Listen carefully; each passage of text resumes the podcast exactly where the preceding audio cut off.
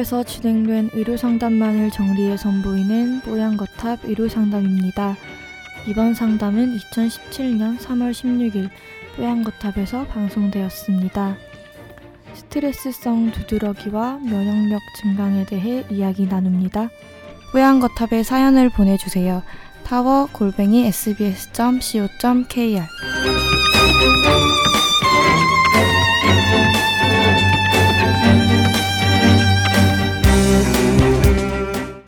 이분은 머니볼 들어왔다가 뽀얀 거탑이 더 좋은 것 같아 열심히 듣고 있는 애청자입니다. Nice.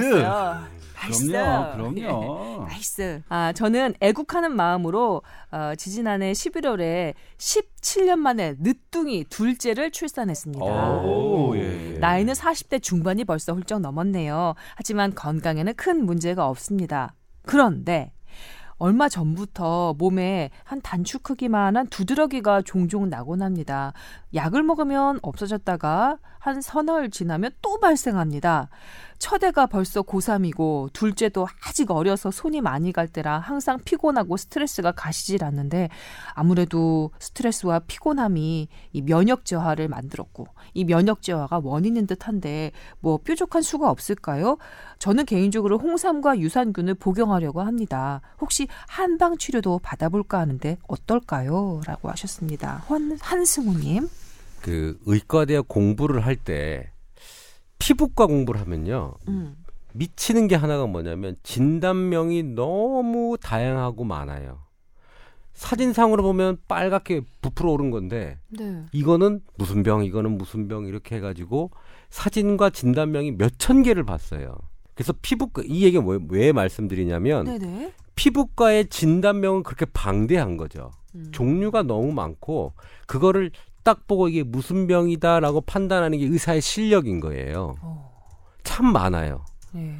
참 구분하기 어려워요. 사진만으로도 좀 안 될 것 같은데 임상이 많아야겠네요. 어. 그렇죠. 근데 이 피 검사나 이런 여러 가지 결과들을 보고 이제 확인을 하는 거겠지만 네. 그렇게 병명이 많다 보니까 정확한 진단을 내리기가 쉽지가 않다. 음. 가첫 번째. 그래서 저는 피부과를 공부를 잘 못했어요. 어, 잘 못했어요. 네네. 그만큼 어렵고 그걸 음. 진단하기는 어려워요. 근데 제가 이제 진료를 보면서 느낀 건 뭐냐면 네. 나이가 40대가 넘어가면서 네. 어떤 음식물에 옛날에는 먹었는데 알레르기 반응이 없었는데 알레르기 반응이 생기시는 분들이 상당히 많다는 겁니다. 나이가 요인이 되나요? 어, 나이가 요인이 되는 건지 모르. 옛날에는 먹어서 괜찮았지만 어. 이 시점이 되면 옛날에 낙지를 못 먹었거나 낙지를 네. 먹어도 괜찮은데 낙지 먹고 이제 뭐가 올라오기 시작하는 겁니다. 어, 나이 드는 게 서럽다니까 이래서. 예. 그래서 단백질, 문어, 낙지, 뭐 해산물 이런 음, 것들의 음. 단백질이죠. 네. 우리가 먹어 예전엔 먹었었을 때도 반응이 없었지만 그런 것들에 대해서 감작이 되고 어 그거에 대해서 다시 그런 걸 먹었을 때 이제 알레르기 반응이 나오기 시작하는 거거든요. 감작이라는 게 무슨 말인가요?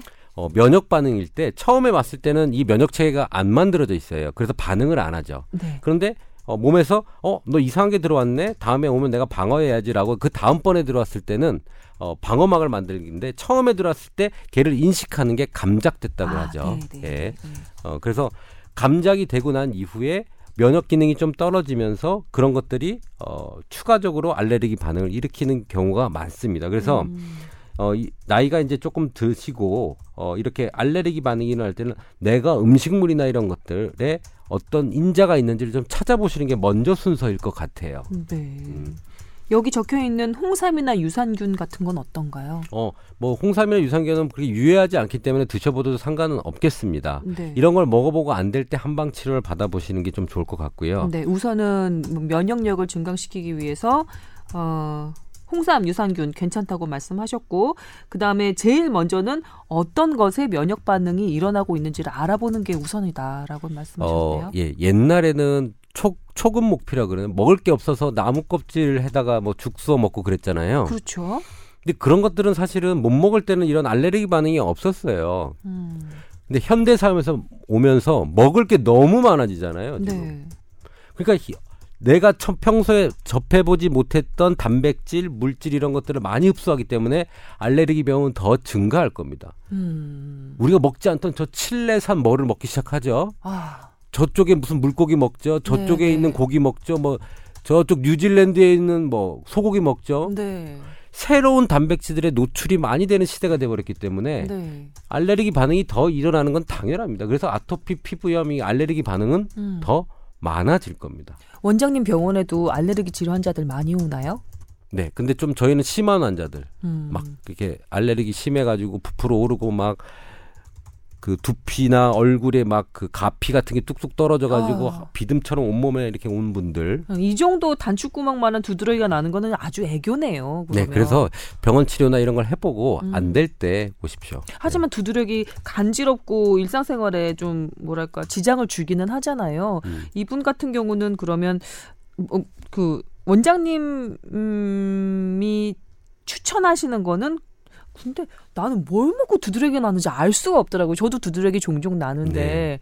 내가 뭘 먹었지? 뭐 때문에 났지? 기억도 안 나고. 그래서 찾아 그 이- 인자를 찾아낸다는 것 자체가 당초에 뭐 가능하지 않더라고요. 예. 원래 음식 할 때 요즘에는 많은 음식들과 반찬과 음식이 많아서 그래요. 음, 더군다나 이제 외식을 한 경우 사서 네. 먹은 경우는 그 집안에 가서 알 수가, 없죠. 없으니까요.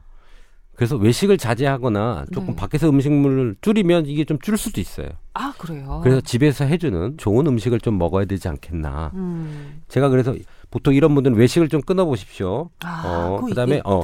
어, 그다음에 집에서 있는 음식 중에 특별한 게 있는지 보시고 그런 음. 것들 중에 인자가 있으면 한번 한 달만 노력을 좀 해보십시오. 네. 어 그리고 뭐 홍삼 이런 거 먹어 보시고 음. 그래도 안 되면 오시고 중간에 이렇게 어 가려움증이 생길 때는 네. 병원 약을 먹어서 좀 잠재워 보시고 음. 관찰해 보십시오라고 합니다. 네. 두드러기 나서 간지러우실 때 어, 스트레스 받으실 때 늦둥이 둘째 재롱을 보시면서 좀 참아보시는 건 어떨까라는 생각이 듭니다. 아유 아주 그냥 너무 유복한 아, 다복한 집안인 것 같습니다. 살짝 부럽기도 하고요. 예, 어, 아직 둘째 키워서 이렇게 보내시려면 건강하셔야 되는데 그죠? 예. 소리 너무 많이 아, 난다는 예. 얘기가 있는데 예, 지금 이게 죄송합니다. 타닥타닥타닥 타자 소리가 많이 났잖아요. 네. 옆에서 조동찬 기자가 죄송합니다. 우리 소리 방송 진행하고 있는 동안 취재 정보를 열심히 올리시느라고 네, 그렇습니다. 네. 1타 2피 하시더라고. 예. 혹시 두드러기 관련해서 첨가하실 말씀 있으십니까? 뭐 근데 참 이게 좀 전 저도 그런데 저도 나이가 들어서 두드러기가 음, 잘 나요 예전보다 많이 나와요. 음. 근데 이 두드러기는 사실은 후천적으로 얻어지는 그런 게 아니라 저의 선천적인 성향 때문에 그런 거거든요. 그러니까 물론 애당초 그 환경 물질에 감작되었는 이전에 음. 감작되었느냐 감작되어지지 않았느냐는 상당히 중요한 문제긴 한데 네.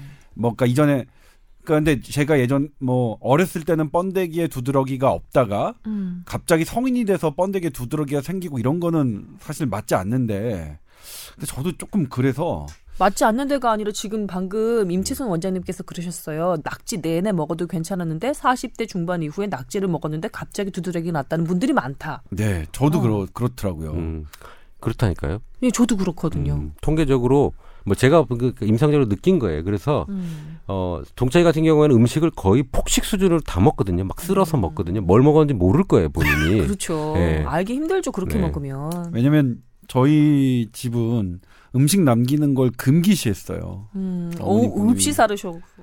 아 그게 아니라 이제 죄송합니다. 아니 왜냐면 없이 살았다면 많은 음식을 먹을 수 없었겠죠. 그러니까 풍족하니까 많은 음식이 있지만 음식은 되게 어 정성 그걸 뭐 농부의 정성 뭐, 뭐 이게 좀 요리하는 분의 정성 뭐 이런 음, 수습해 보려고 하는데 잘 안 되죠. 그럴 때도 있는 거예요. 예. 아니 나 수습이 된다고 생각했는데 안 된다고 하시니까 예, 그렇군요. 조금 조식을 하면 이런 게 많이 좀 없어집니다. 저는 개인적으로 그렇게 생각이 좀 드니까 네. 적당히 좀 먹어봅시다. 예, 알겠습니다.